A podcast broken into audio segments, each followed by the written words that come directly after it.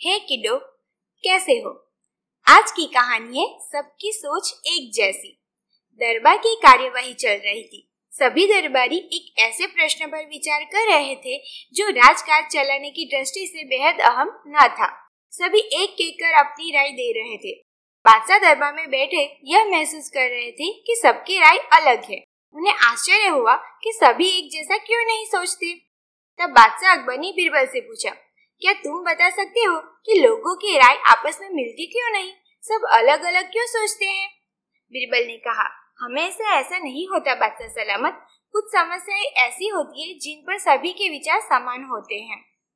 उसी शाम, जब बीरबल और बादशाह अकबर बाग में टहल रहे थे तो बादशाह ने फिर वही राग छोड़ दिया और बीरबल से बहस करने लगी। तब बीरबल बाग के ही एक कोने की ओर उंगली से संकेत करता हुआ बोला, वहाँ उस पेड़ के निकट एक कुआ है। वहाँ चलिए। मैं कोशिश करता हूँ कि आपको समझा सकूँ कि जब कोई समस्या जनता से जुड़ी हो तो सभी एक जैसा ही सोचते हैं।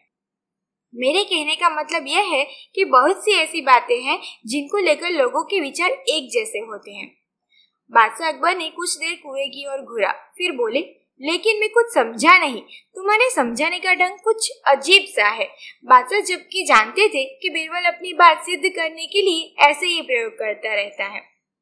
बीरबल ने कहा, सब समझ जाएँगे, हुजूर। आप शाही फरमान जारी कराए कि नगर के हर घर से एक लोटा दूध लाकर बाग में स्थित इस कुएँ में डाला जाए। दिन पूर्णमासी का होगा। हमारा नगर बहुत बड़ा है। यदि हर घर से एक लोटा दूध इस कुएँ में पड़ेगा तो यह दूध से भर जाएगा।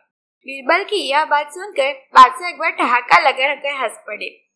फिर भी उन्होंने बीरबल की कहा अनुसार फरमान जारी कर दिया। शहर भर में मुनादी करवा दी गई कि आने वाली पूर्णमासी के दिन हर घर एक लोटा दूध लाकर शाही बाग में कुएँ में डाला जाएगा। जो ऐसा नहीं करेगा, उसे सजा मिलेगी।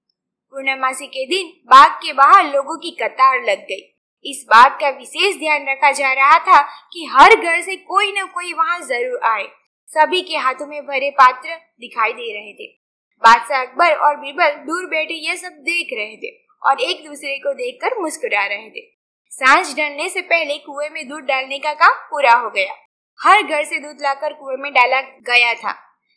जब सभी वहाँ से चले गए तो बादशाह अकबर व बीरबल ने कुएँ के निकट जाकर अंदर झाका। कुआ मुंडे तक भरा हुआ था। लेकिन यह देखकर बादशाह अकबर को बेहद हैरानी हुई कि कुएँ में दूध नहीं, पानी भरा हुआ था। दूध का तो कहीं नामो निशान तक न था। हैरानी भरी निगाहों से बादशाह अकबर ने बीरबल की ओर देखते हुए पूछा, ऐसा क्यों हुआ? शाही फरमान तो कुएँ में दूध डालने का जारी हुआ था। यह पानी कहाँ से आया? लोगों ने दूध क्यों नहीं डाला? बीरबल बोला, यही तुम्हें सिद्ध करना चाहता था, हजूर। मैंने कहा था आपसे कि बहुत सी ऐसी बातें होती है जिन पर लोग एक जैसा सोचते हैं। और यह भी एक ऐसा ही मौका था। लोग कीमती दूध बर्बाद करने को तैयार न थे। वे जानते थे कि कुएँ में दूध डालना व्यर्थ है। इससे उन्हें कुछ मिलने वाला नहीं था। इसीलिए यह सोचकर किसी को क्या पता चलेगा, सभी पानी से भरे बर्तन ले आए और कुएँ में उड़ेल दिए। नतीजा, दूध के बजाय पानी से भर गया कुआ। बीरबल की यह चतुराई देख बादशाह अकबर ने उसकी पीठ थपथपाई। बीरबल ने सिद्ध कर दिखाया कि कभी कभी लोग एक जैसा भी सोचते हैं। क्यों? क्यों? मज़ा आया ना?